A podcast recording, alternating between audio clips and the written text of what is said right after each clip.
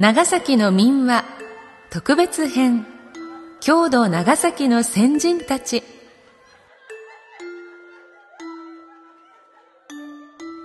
NOC、NOCS 長崎卸センターがお届けするポッドキャスト長崎の歴史シリーズ。このシリーズでは高吉松雄一著作我らの長崎県郷土の偉人から歴史上著名な方それぞれの地域で記憶され、尊敬されている方々のエピソードを集め、全10話、長崎の民話特別編、郷土長崎の先人たちとして配信するものです。このポッドキャストは、500年近く外国交易が行われ、西洋や中国の先進的な学問、文化が流入した長崎の地に芽吹いた尖閣者、先駆者、そして身をもって郷土に尽力された方々の自歴を紹介しようという試みです。郷土長崎の先人たちの業績を語り継ぎ、子供たちの今後の人生の糧になればという企画です。なお原作は昭和30年に出版されており、地名、産物、価値観などで現在とは相違するところがあります。必要に応じて地名、産物などについては修正または省略を、語彙や言い回しについては現在の時点で適当と思われる言葉に言い換えている部分もございます。できるだけ原作から感じられる風合いを残すように心がけたつもりです。あらかじめご容赦いただければ幸いです。読み手は歌の種でありたい山田睦美です。最後までお付き合いください。この配信は The Power of Dreams ホンダカーズ長崎株式会社ホンダ四輪販売長崎のご協賛により NOC 長崎卸センター NOCS 長崎卸センターサービスがお送りいたします。今回は表題の著書から首都を広めた奈良林総研医学の花長与俊達長与繊細の巻を朗読させていただきます。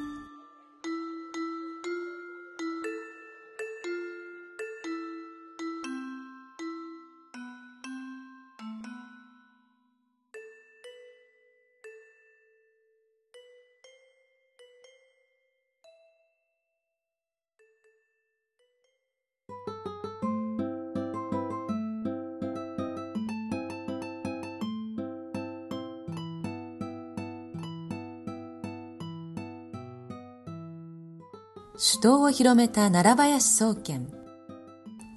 子供の頃どこかの時点で腕に手刀をしたことがあると思います。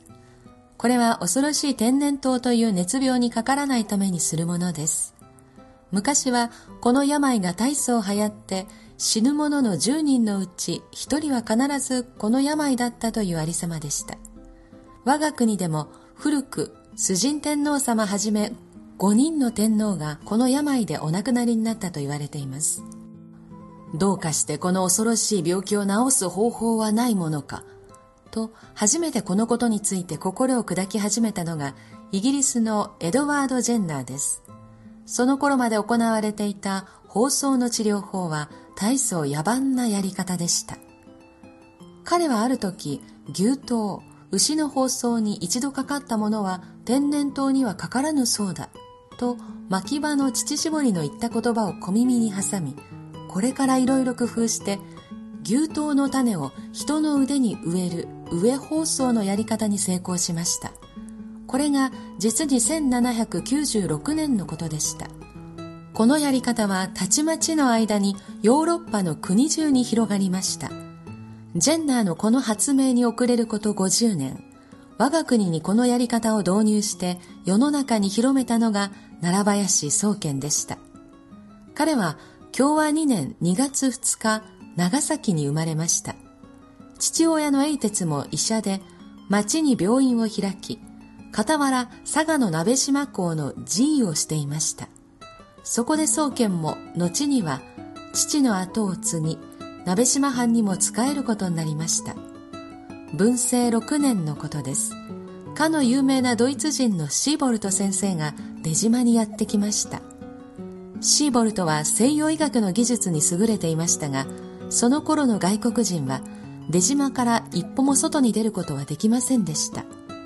そこで宗賢たちは町年寄りの高島四郎兵衛から長崎奉行に願い出てもらい二日に一度宗賢の家に来てもらい病人を見てもらうことにしましたその日は足の踏み場もないほど患者が押しかけましたもとより我が国の人も役人のほかは出島へ入ることができませんでした。そこで宗賢は、どうかしてオランダ屋敷へ入り込みたいものだと心を砕いていましたが、とうとうオランダ人の病気を診察するということにして出島橋を渡ることができました。これは鍋島乾燥校に頼まれて外国事情を調べるためでありました。彼はオランダ屋敷で航海、写密、写真のこと、兵学、医学の書物をたくさん手に入れて、乾燥校に献上しました。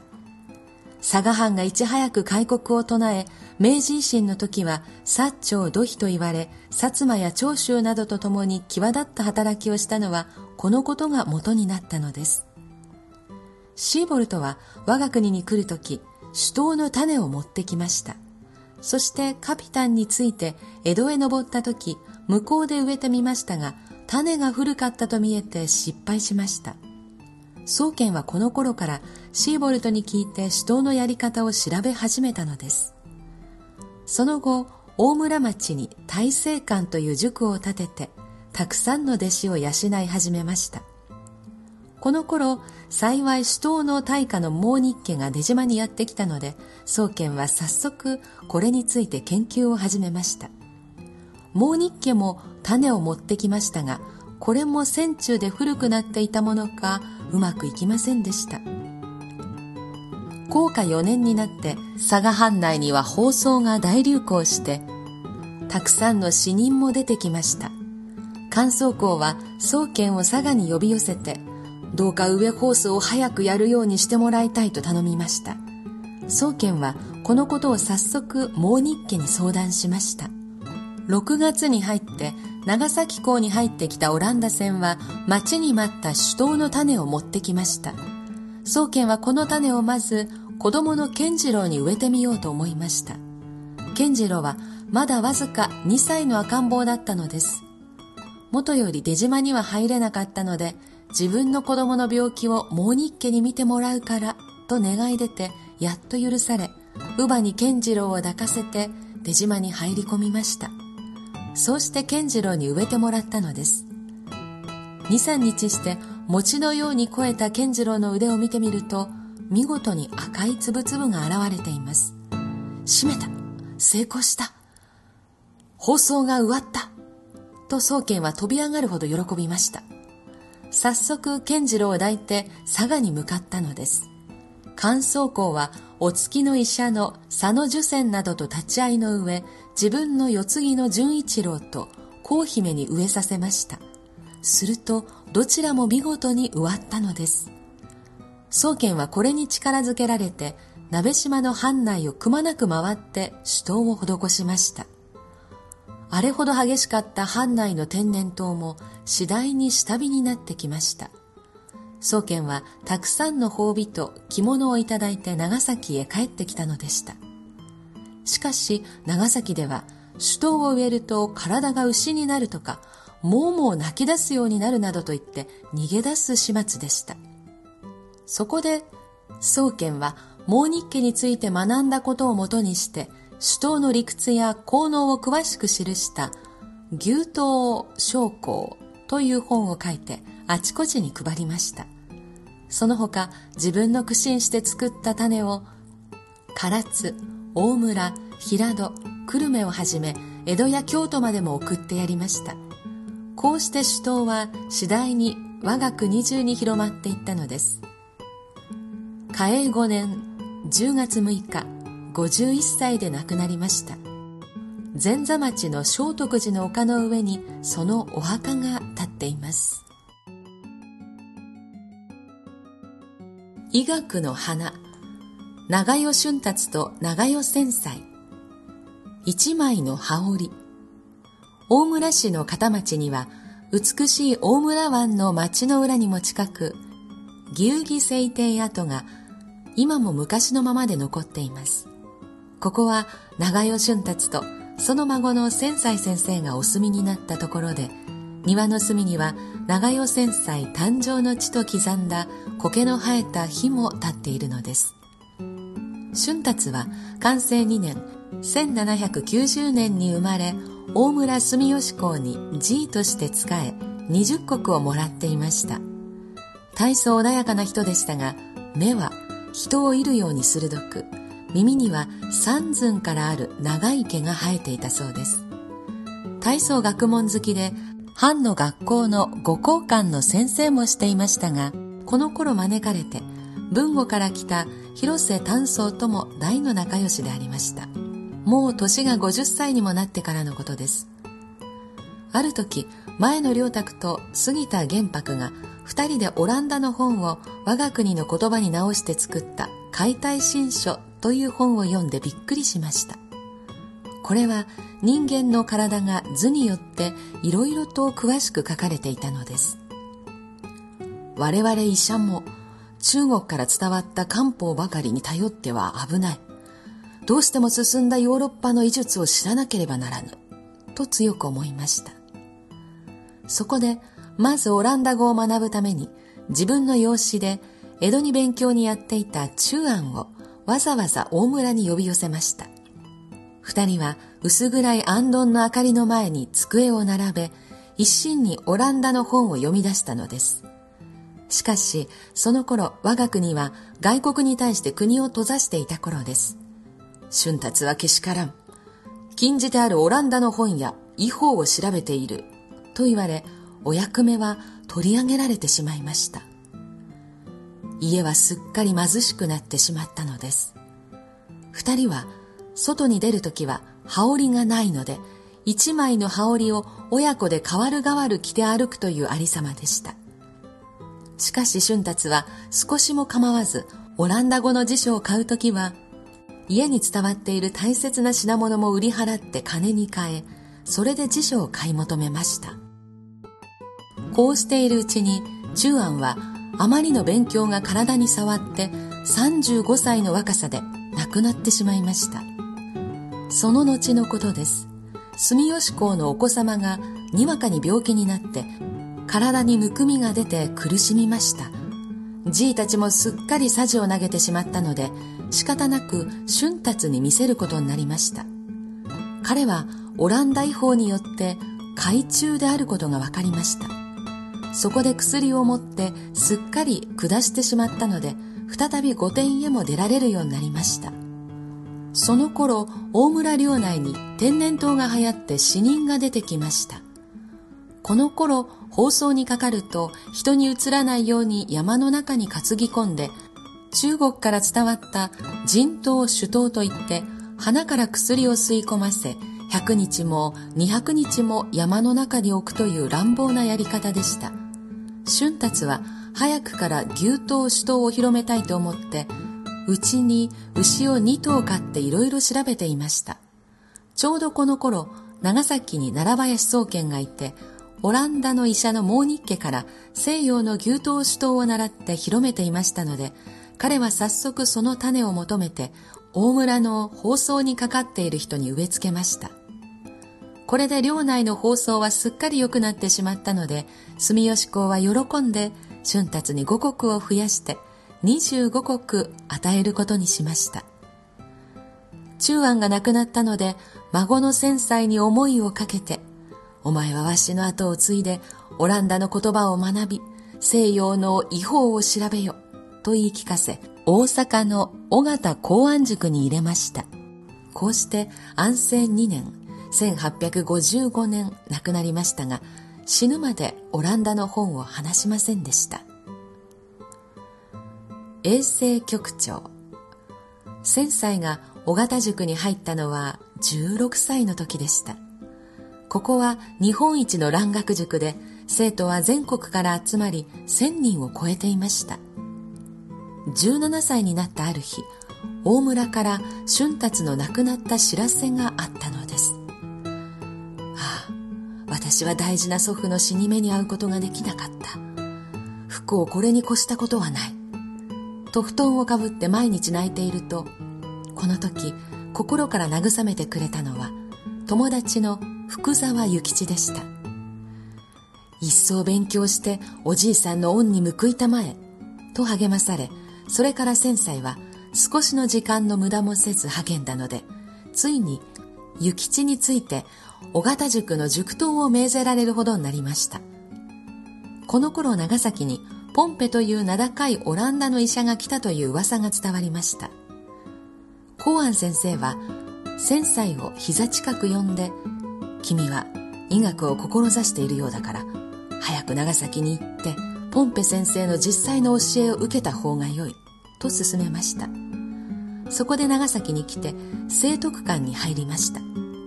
ここは学校と病院を一緒にしたようなところで、医学を教えながら病人の治療も取り扱っているところでした。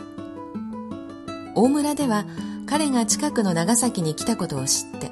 殿様から早く大村に帰ってきて春達の後を継ぐようにと言われました。千歳が困っていると、ちょうどこの頃、殿様が狩りに出て、流れ玉が足に当たって大怪我をされました。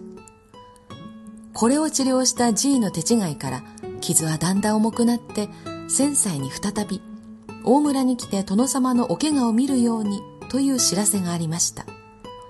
大村へ行って早速殿様の怪我を治してしまいましたので、殿様も驚いて、しばらく長崎にいて勤めた方がよいと許しが出ました。千歳はついに聖徳館の館長を命ぜられました。この時、オランダ人のマンスフェルトという人は、長崎にはたくさんの日本人が医術を学ぶためにやってくるが、皆薬の盛り方を早く覚えて、一角の西洋医のような顔をして帰るのは良くない。医学の元になる理化学や生理学、動植物学から学ばねばならないと言っていました。先歳は感心し、これから学校の仕組みもすっかり改めてしまいました。この間に明治の新しい時代は始まりました。岩倉智美はじめ政府の主だった人々はアメリカやヨーロッパの進んだ文明を見て回って我が国に取り入れることにしました。大久保利道、木戸孝允など新日本を担って立つ人はみんな一緒でした。千歳もヨーロッパの進んだ医学を調べるためこれに加わっていくことになりました。一行は初めアメリカに渡ったのですが中には頭にちょんまげを言っていた人もあって大層珍しがられたそうです。アメリカから大西洋を渡りヨーロッパに着きいよいよ医学の本場ドイツに行って千歳は非常に感心したことがありました。それは病人を治すよりもまず国民の体を強くし病気にかからぬようにするという国の仕組みがいかにも整っていることでしたそれには国中を清潔にして衛生を重んじなければならぬと思ったのです。この衛生という言葉も彼が初めて使った言葉でした。帰ってから衛生局長になると外国船がそのまま我が国に入っていたのを郊外で調べて伝染病の病人を入れないようにする検疫を始めたりしいろいろ国のため立派な働きをしました。語を将校と言い、書道や漢詩も上手でした。子供の馬太郎は父の後を継ぎ、帝国大学の医学部の先生となり、後には帝大総長に上りました。三男の吉郎は小説家となって、有名な聖堂のキリストという物語を書きました。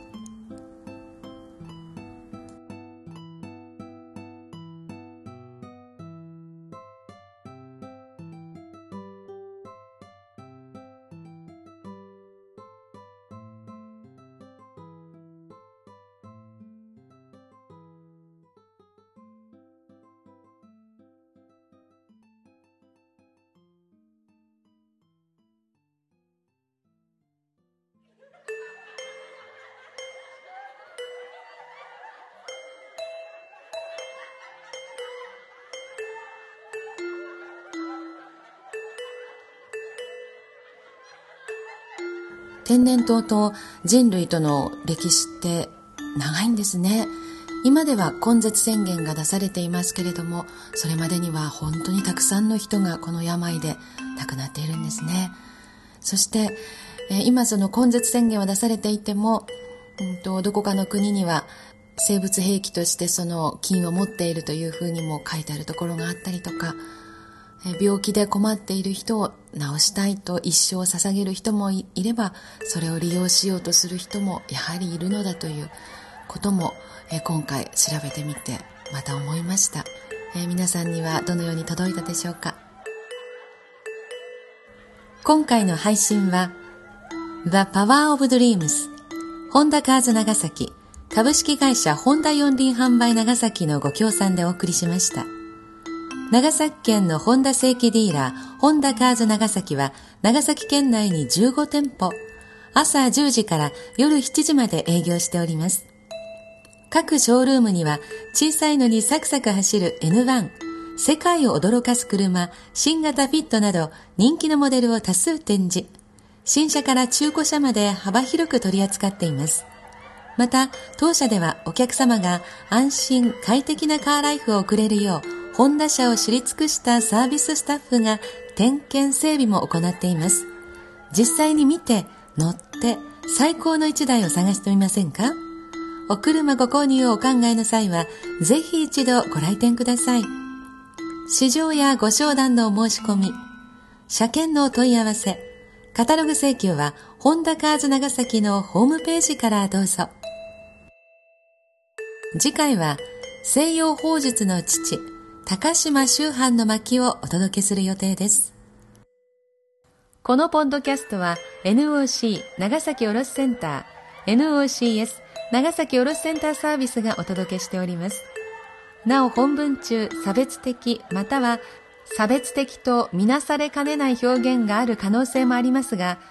著作者にはそのような意図がないことはもちろんであり、もう長い期間出版され続けている書物であること、さらに原文の芳醇な香りを残すべく原則原文のまま朗読させていただいております。ただし、言い回しや歴史的に誤っている記述については、当社でやむを得ず修正または省略しております。ご了承いただきますようお願いいたします。また、このポッドキャストに対するご意見、ご指摘は、nocs nocs.e064.com まで電子メールでお送りいただければ、その内容のご紹介を当社ホームページで行い、今後の配信の参考とさせていただきます。よろしくお願いいたします。では、次回までしばらくの間、さようなら。歌の種でありたい。歌種の山田睦美でした。